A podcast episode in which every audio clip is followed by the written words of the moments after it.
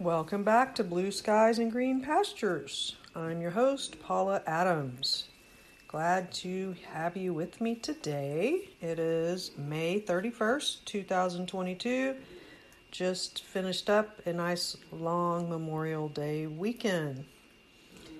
I did not put out a podcast last week because I have been really busy working on a book that I'm writing. And it's actually uh, really coming together nicely. But today I wanted to talk about a really interesting subject called mass formation. And a lot of people have seen a video that went around on YouTube about this topic mass formation, hypnosis. And it was, you know, specific, specifically referring to the, the COVID um, experience of how so many people just like bought into the COVID narrative. And um, I, I, it's been a while since I watched that video, but it made a lot of sense to me. And so this interview was James Corbett of the Corbett Report podcast talking to Mattias Desmet, and he has a book called The Psychology of Totalitarianism. In this book, he he describes in great detail how people become part of this mass formation. And what does that mean, mass formation? It simply means that they they join up with the mass, okay? And the more I realized, the more I listened to him talk, the more I realized, okay, mass formation is simply widespread cult behavior. So I don't think I'm the first one to refer to what's been happening in the world lately as cults. We're living in an age of cults. So I really wanted to talk about this because I think it is super important that we be aware of the danger for ourselves of getting swept up in this cult like mass formation behavior. So, what do people do who are in these, who are a victim of this? Well, they they basically lose their ability to to think for themselves, and they go along with whatever they're told, and they do not question it, even when what they're being told to do and believe is is obviously untrue and even absurd. Okay? So some of us can immediately equate those things in our minds with what happened during the pandemic. Um, you know, no matter what we tried to tell people, uh, like, you know, well, what, what you're saying doesn't make sense, they wouldn't listen. So, mass formation is, is it's a very powerful thing. I mean, it literally blinds people to reality. And the same thing can happen in cults, right? Think about Scientology or um, doomsday cults or any cult that has a very strong control over its members. So,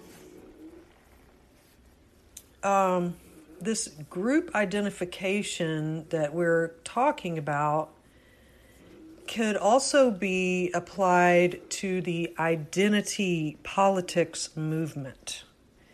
So, if you think about, so Desmet explains that when people are involved in mass formation, they are actually uh, relating to a collective identity. And some people have called that the hive brain or, you know, group think. So, in other words, they feel they feel like they are part of a group, but in but they don't actually care that much about the individuals in the group. And that to me is the most terrifying concept that people can lose tr- that lose sight of why they got involved in that group in the first place. And the more we talk about it, the more you see that that is exactly what they were primed to do by their set of circumstances that they were living in. So, when it comes to the identity movements, uh, the identity politics movement, you can think about um, the gay rights, and we'll just call it uh, LGBTQ, whatever, uh, movement. It started out as the gay rights movement, right? But then it changed over time. And we also had the environmentalist movement, and now it has, and then it became global warming, and now it is the climate agenda or climate activism or climate justice. The, they keep changing the name, but it's all the same thing.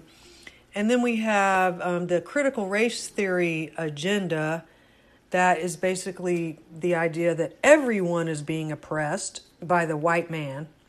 And then we have the Black Lives Matter that, you know, no matter how much progress has been made in racial, uh, in civil rights in America, everyone is still, you know, in their belief, all black people are still constantly being oppressed. Doesn't matter who you are.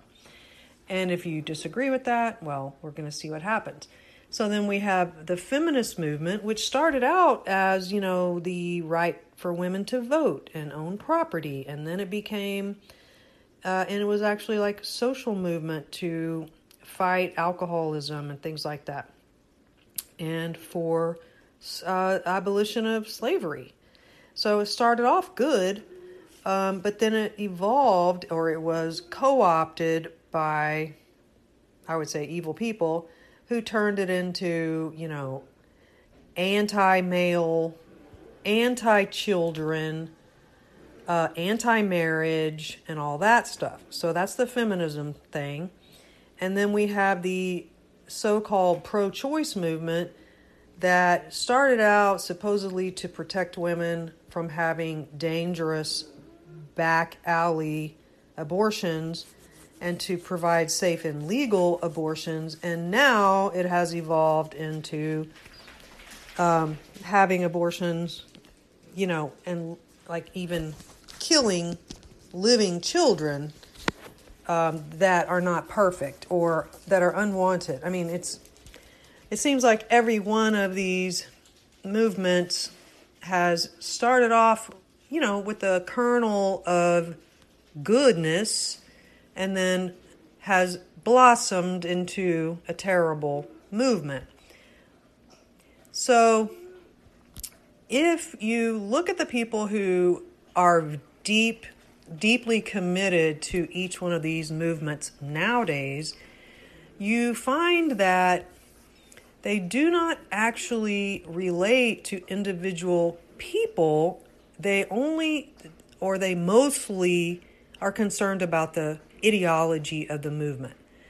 And we know this because if someone who's within the movement um, disagrees on one point or another with the doctrines of the cult that they're in, then they will be canceled and punished and, you know, kicked out and no longer be allowed to be part of the movement. And I mean, they may even have their lives just destroyed by lies and you know false false claims. So that pressure to go along with you know mindlessly with with the movement is is similar to the mass formation thing. Um, these people they're more committed to the agenda than they are to the people that are part of the movement. So, this kind of thing can also happen in religious religious groups, okay? And not every religious group is actually a cult, but every religious group can become a cult if if the leader loses track of what of what the movement is actually about. If the movement becomes about him and his personal philosophy, then that religion that religious leader, even if he calls himself a Christian, he has become a cult leader if uh, dissension or questioning or, you know, variation from the religious beliefs is not allowed to even be discussed, and the people are uh, angrily booted out of the group, then you know that it was probably a cult. Um, the difference is in a religious group that is based on the Bible is that if a person is sinning um, sinning against what is written down in the Bible and is the object of church discipline, if they repent of that sin, then they're allowed to come back to the cult. I mean, the church. But in a cult, that's not usually the case, and it's the same with these um, these um, identity politics groups.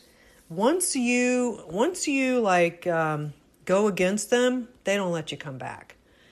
So we can see that this is a very dangerous way of of thinking, which is basically extremely narrow minded it's not open to new information and it is willing to believe illogical, absurd ideas if they are told that everyone else is going along, then they will go along with it.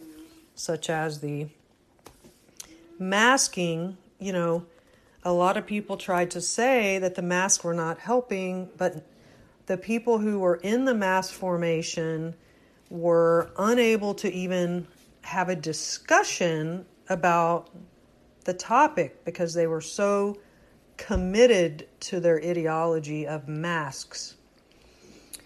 So uh, the people, they lose their ability to think for themselves. Um, I'm going to take a quick pause here for a message from Anchor.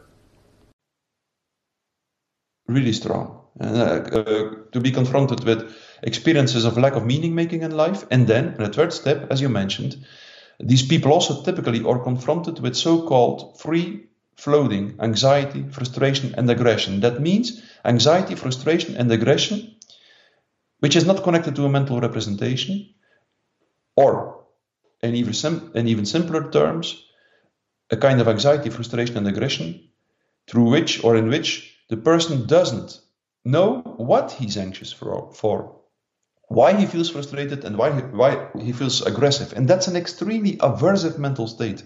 If people are in this state, they have the feeling that they have no control whatsoever uh, when confronted with their anxiety because they just don't know what they are anxious for. So, in this state, uh, uh, when many people are in this state, something very typical might happen in society. If a narrative is distributed under these conditions through the mass media, indicating an object of anxiety and providing a strategy to deal with the object of anxiety, for instance, a virus and the lockdowns, anti vaxxers, and the QR code, and so on, then there might be a huge willingness in the population to follow the strategy to deal with the object of anxiety, even if the strategy, strategy in many respects is utterly absurd. And the reason is people participate in a strategy just because, in the first step, it gives them a feeling of a capacity to control their object of anxiety, and also they also find an object to project or to direct their frustration and aggression on. So that's extremely important. That's the first step, the first psychological advantage. The second step is even more important because many people at the same time participate in a strategy to deal with the object of anxiety. People start to feel connected again. And that's. So, in most of the identity movement, people will believe anything except what the Bible says. Or they will say that they believe certain things from the Bible, but they will reinterpret it or make it fit their own narrative. Um, now, the same techniques described by Desmet regarding totalitarianism can be used by power hungry um, people who simply want to make money using religion. And these kind of leaders can create a groupthink and and they can spout religious teachings that sound like they come from the Bible or other religious text, but they will be twisted to create desired outcomes, such as con- control, mind control. And um, this mind control will be used to get people to contribute all or most of their income to the cult and also to prevent them from questioning the people in power of the top of the cult. Even in slightly less cultish religious groups, um, mass formation can develop under the right conditions. So, what are the conditions that Desmet describes um, that can lead to mass formation? He says that our our society was ripe for the condition was ripe for the mass formation that happened during COVID because of the following things a widespread loneliness in our society, a widespread lack of meaning making in their lives, and a general free floating anxiety which is a feeling of not knowing what's wrong, but just feeling like something is wrong. And all of this can lead to somewhat um, feeling of frustration and even aggression. So, under these conditions, if an extremely traumatic or fear inducing event happens or is created, many people will choose to follow whatever the current leader tells them to do because this makes them feel better. Following the, the advice of the leader makes them feel like they are connected. It makes them feel less lonely, less out of control. It gives them new meaning in their life. So, doing what they're told for this so called greater good gives them just like a reason to live. And the danger is that these people are not are still not actually connected to other human beings in a meaningful way and they're they're still not connected to reality because they deny the fact that um, certain information that's being put out, you know, day after day after day does not make sense um, because it doesn't have to make sense to them. They are committed to doing what they're told because they believe that that makes them a good person. And it, it gives them that sense of connectedness that they were lacking prior to that. They were they were they were not connected to anything uh, meaningful. They were just kind of uh, well. I think that the public. I'm just going to refer to the public as the people who willingly, eagerly submitted to all the COVID regulations. Okay? So, those kind of people are the kind of people who go along with whatever they're told. And those kind of people are tend to be very um, shallow and materialistic and self focused and focused on their own happiness and their own like pleasure they're they're also very um, like controlled by doing the right thing when it comes to. Uh, they're just they're not bad people, but they want to they want to be told what to do, and they like working for someone. They like um, going to school and having someone um, tell them their grade and and getting a degree and all these external um, affirmations of their value mean a lot to them. So I think what I'm trying to say is they're not as internally um, controlled as people who were less willing to go along with the um, the COVID mandates. And when I said that they're more about their own pleasure and happiness, I mean that going along makes them feel good. so it was easy for them to go along because they like going along. Whereas the people who questioned the whole idea of the COVID mandates and the lockdowns and the forced vaccines and the the um, shunning of people who wouldn't get the vaccines and the the freedom to make your own decisions about whether or not you got the vaccine. The people who were bothered by all of that are the people who are more internally controlled and less externally controlled.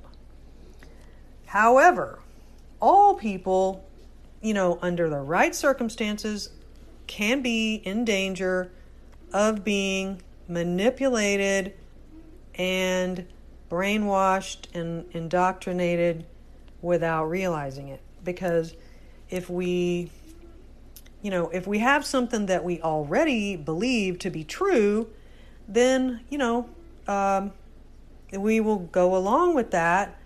And sometimes it can actually like start to change during the process. The information can be, well, the uh, the group can start to change into something less less than than good. And but if we're committed to it already, we may not see that right away. So um, I'm going to talk about that more in a little bit. So what what was missing? What is missing in the world today that is making the world we live in a world of cultish behavior. Whether it's, you know, obvious cults or whether it's acceptable cults, people nowadays are just really susceptible to these mind control techniques, and maybe they always have been, but something changed. What is that that changed? What is it that made our human need for connection so easily, uh, so dangerous, actually?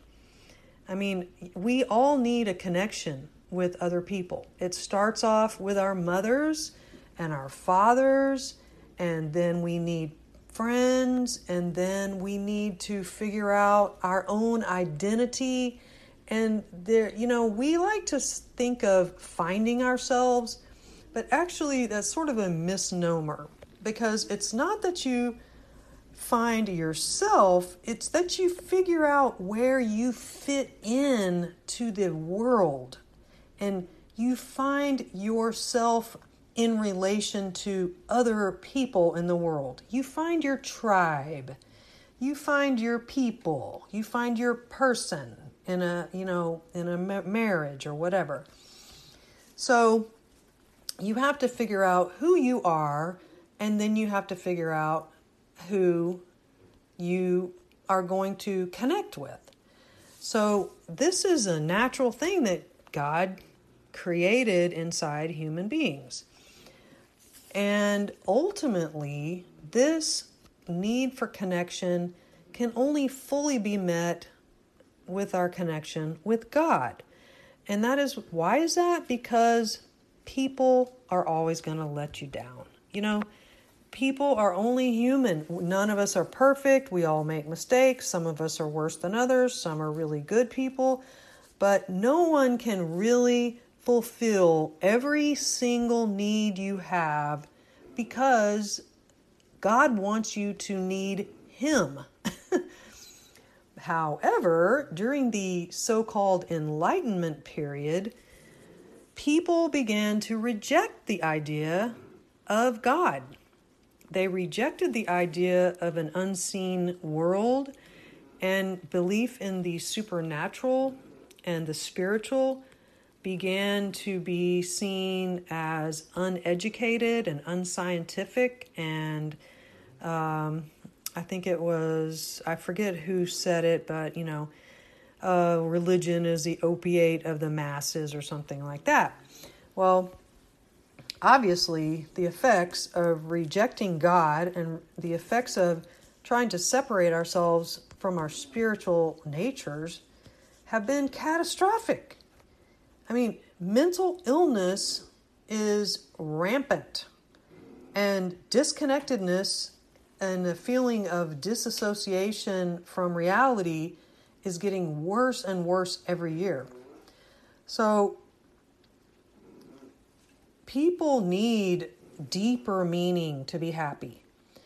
And that's because people are not just materialistic beings, we are spiritual beings. However, God gave us a safety mechanism. In times of danger, we do not have a lot of time to think, we have to act quickly. So, God gave us what some people call the monkey brain or the lizard brain, the, the lower part of the brain that can kind of act without thinking whenever necessary in this fight or flight um, reaction to in instant danger like but in the modern world uh, in the de- in developed countries the dangers we face are more of a uh, chronic nature not a sudden tiger jumping out of a bush or things like that. We we just we just kind of live with the fear of bad things happening or the fear of not being popular or the fear of losing our jobs or the fear of getting sick. And obviously, this fear has been manipulated by powerful interests. One is this using the fear just to get us to buy things, right? I mean, ads on TV constantly play on our fears of not being like other people. You should buy this so you can be like everyone else, and so you can not be fat, or you can not be ugly, or so you can have the coolest car or the best clothes. So that's a common uh, fear that has been manipulated by marketing geniuses since the beginning. And the fear of being unhealthy has also been uh, very helpful for selling snake oil remedies. Well, the the the vaccines of today are being manipulated are being marketed in a very similar way, playing on our fears, playing on our tendency our human tendencies to not want to be sick, right? Nobody wants to be sick. But what they do is they manipulate the the risk. They make it sound like if you know everyone is going to get sick and die if you don't do such and such. Well, that's manipulation, and that type of living in that kind of an environment year after year creates this free floating anxiety that Desmet is talking about. Um, so, in the old days, when people still had faith in God, uh, they would they would turn to God. They would pray. They would they would you know worship God when bad things happen. But nowadays, this has been taken away as an acceptable, normal way of dealing with the difficulties of life. And obviously, some of us are still Christians and we hopefully turn to God through prayer and and and also Bible reading and all that um, whenever we are experiencing fear. But the the truth is that there's a very many people in the world who don't know God. They they have been brainwashed by philosophers, by public schools, by colleges, by the media, by newspapers, by books, magazines, TV, movies, music, the devil himself to believe that anyone who believes in God or seeks help from God is weak, uneducated, unscientific, etc. So, what have we replaced God with? We have replaced God with medication and um, other numbing, numbing things such as scrolling our phones, um, drugs and alcohol, sex, shopping. You know, all those things cost money. So, God doesn't cost money. So, God doesn't contribute to the global, you know, goal of for people to make money. So they had to eliminate God. Now, for people who have experienced severe trauma, which is a lot of people in the world, and more and more, and I think the, the COVID pandemic was very traumatic for many people. So the next thing that comes along, those people are definitely going to do whatever they're told. Um, after you have experienced trauma, um, you are you're going to be more prone to an overreaction to to the next one. So, the danger is that people in authority are fully aware that they have a lot of power in a situation where people are afraid. So, totalitarianism becomes a risk when the people in power want to change the world in some major ways. Speaking of the Great Reset or the energy transition or currency uh, changes or the the fact that some people think that there are too many people in the world or you know all the many things right so, fear is the best way to manipulate people and get them to change their behavior. I really wanted to address in my book.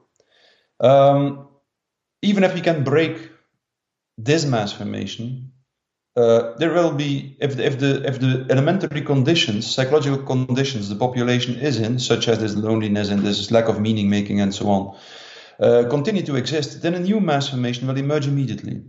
Uh, we've seen this now, actually. We've, uh, the, the, the corona narrative is uh, disappearing a little bit into the background, and we immediately got this narrative on the war on Ukraine, and now also the monkeypox, uh, and all kinds of stuff, who is in, emerging and who immediately fo- uh, forms a new, a new mass formation. And uh, as Hannah, Hannah Arendt said, we will be confronted time and time again with totalitarianism, unless, in one way or another, we can stop being obsessed by rational understanding because that i think in my opinion is the ultimate cause of, a, of, a, of, of the problem of mass formation and totalitarianism. Namely this view on man and the world in which we believe that everything around us can be rationally understood manipulated uh, controlled uh, and that rational understanding should be the guiding principle in human life and in human society. I think that this view on man and the world always claims to be scientific, but I highly doubt that. I don't think, I think that science has brought us two things at the same time. On the one hand, it led to an increased rational understanding of the world which was sometimes very impressive. It, it accumulated a kind of rational knowledge, which indeed allowed us to control, manipulate uh, the world to a certain extent. But at the same time, it also brought us something else. All great scientists we are living in a very unique time in history because of the existence of the internet. In the past, uh, newspapers, books, radio, TV, and movies were used to influence the public's thinking. But now, almost every person in the world has an internet connection through their computer or phone and can be exposed daily to brainwashing and propaganda and nudges intended to influence their behavior for good or bad purposes. Not every influencer is trying to convince people of bad things. However, many of them are. And this is why it is so important for people to be aware of things that I'm talking about today because mass formation, hypnosis, cults, and brainwashing are all one and the same with just varying degrees of how severe the people are being affected. Social, social engineering is no longer a theory, it is a reality that we live with daily. And it is, it is um, created through the constant flow of information, of words and images through the internet. The spoken word is very powerful. It has been used since the beginning by charismatic, well spoken men, sometimes men with guns in their hands. And men who use their voice to control hundreds or thousands of people at a time by simply standing up in front of them and talking and telling people to do this or that. And the people shouted with you know one voice in approval of these these speakers. The word culture comes from the root word of cult of which the original meaning was to revolve around so i think that's a perfect uh, explanation what does the culture revolve around today. It revolves around the internet. I mean, everything we do is connected to the internet. We pay our bills, people use it for their phone calls, you know, we listen to music, we send emails, we send important documents, we handle our um, just everything. I have even thought about uh, trying to start a challenge to get people to not use the internet for 24 hours. A challenge. But honestly, I didn't even know if I would be willing to do it. Of course, you know, when the, the power's down and your phone dies, then you're forced to not use the internet. But would you do it willingly?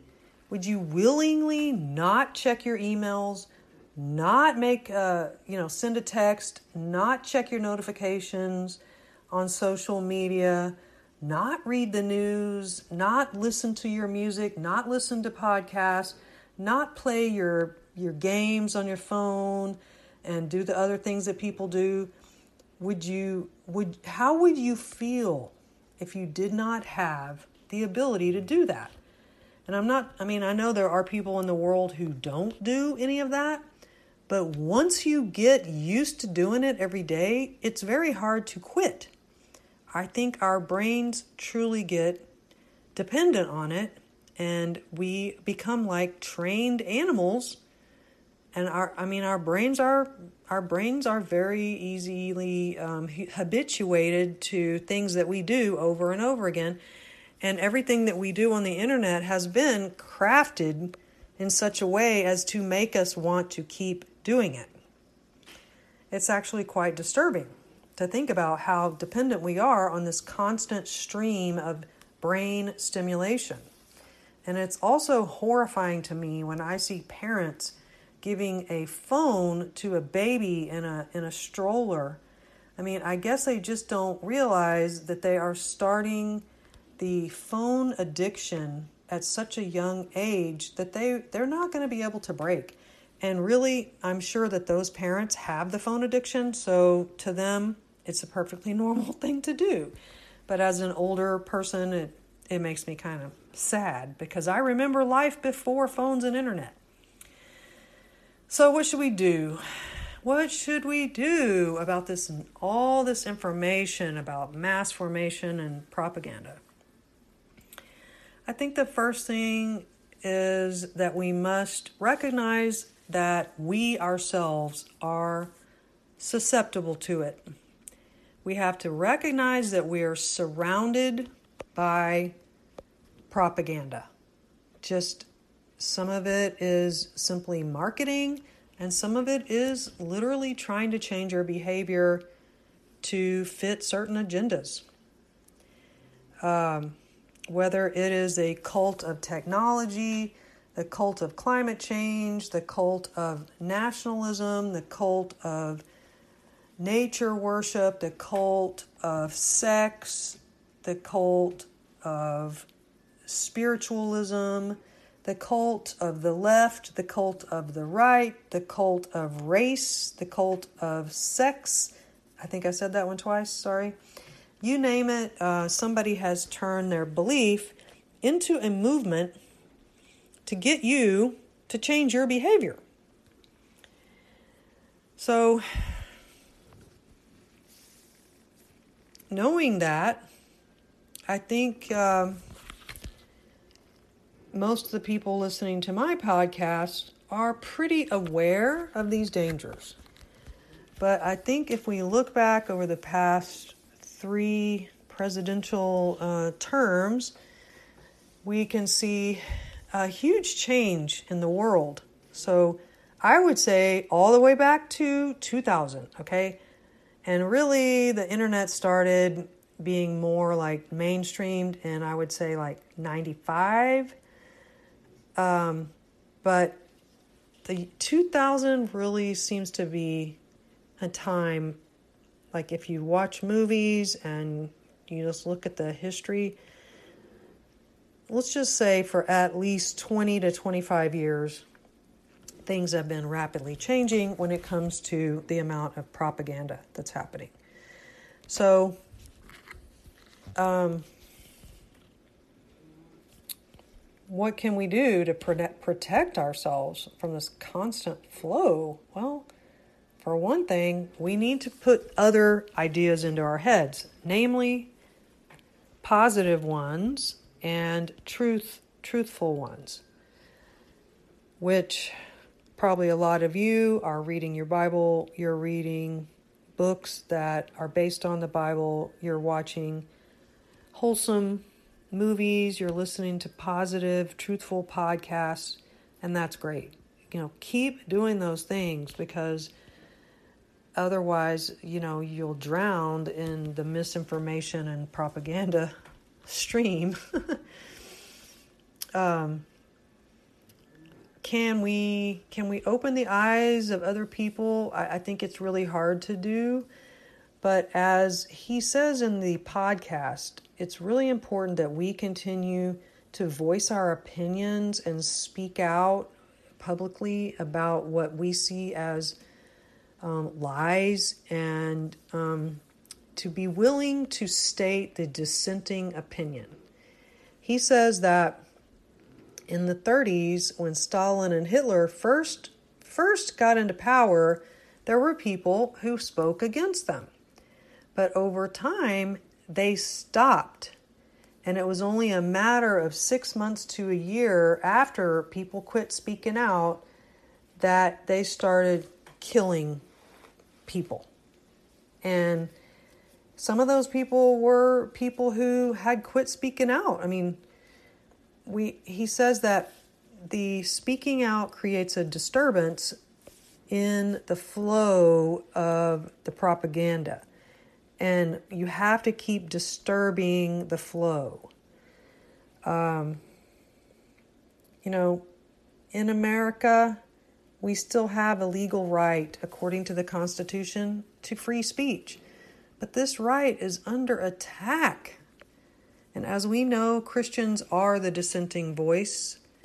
There are also non Christians who see what's happening, and hopefully, some of them are going to be saved by Jesus.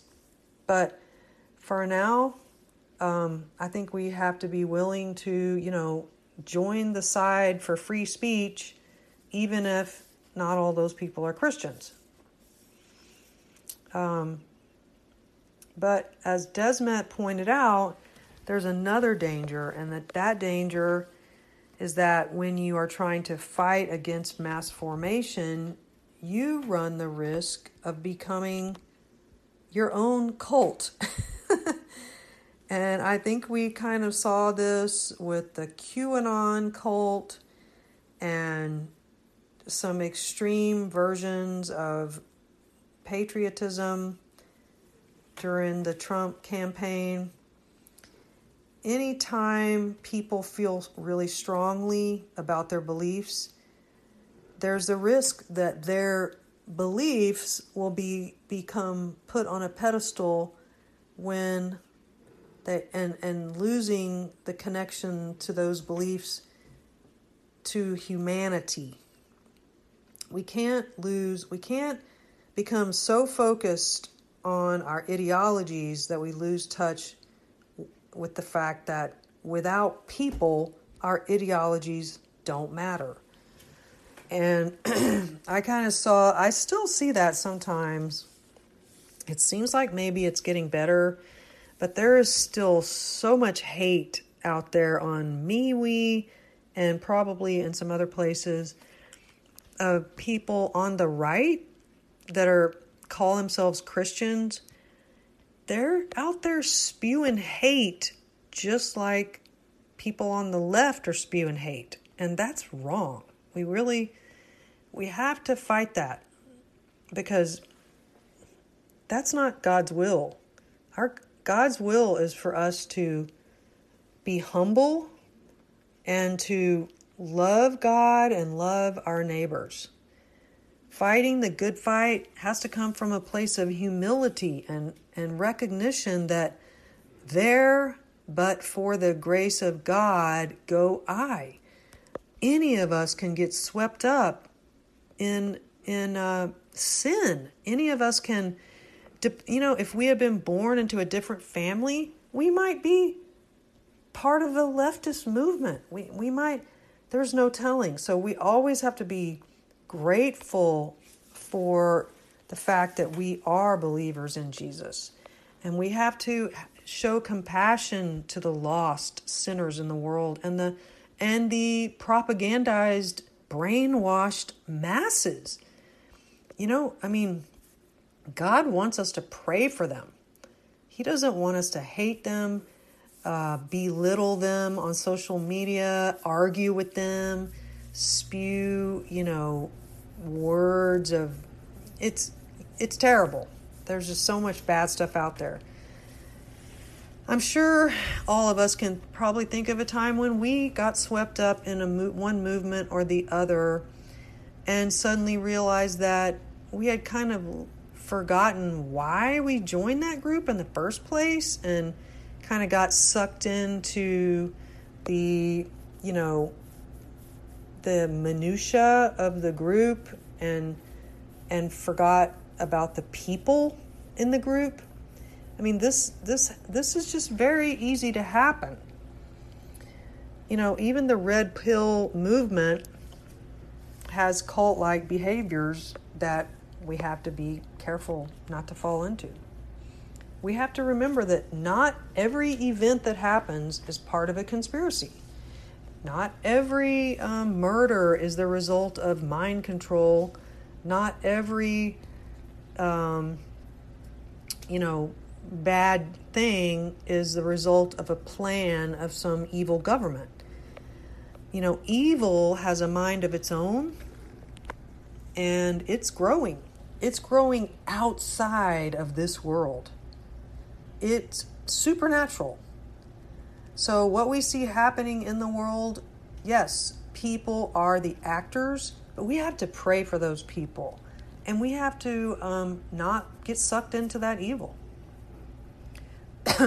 evil is filling up the space that was created when the Enlightenment and science um, tried to remove God.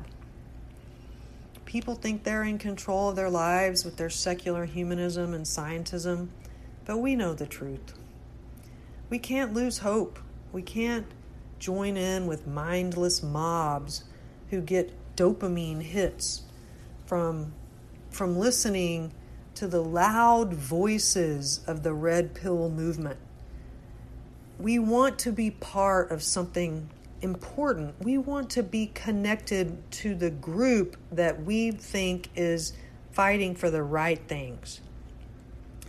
But we cannot let ourselves lose sight that the Bible is our source of truth. God is our ultimate connection. He is our anchor in this stormy sea of life. Our weapon is prayer, not hate. And only if we remember that we are weak and that we need God can we be strong enough for this fight for truth. And not only that, we have to realize that Jesus is the only person who's going to bring victory to this world. We're only here for a short time. And while we're here, we're supposed to love like Jesus did. So, as long as you are loving, loving other people, you know that you are not a victim of mass formation. As long as God is your compass, as long as you are praying for His will to be done, not the will of your ideology, then you know that you are not part of a mass hypnosis. So I hope that you enjoyed today's podcast. If you'd like to hear more from me, please check out my blog at blueskiesandgreenpastures.com and be be on guard because the world needs more love, not more hate. Bye now.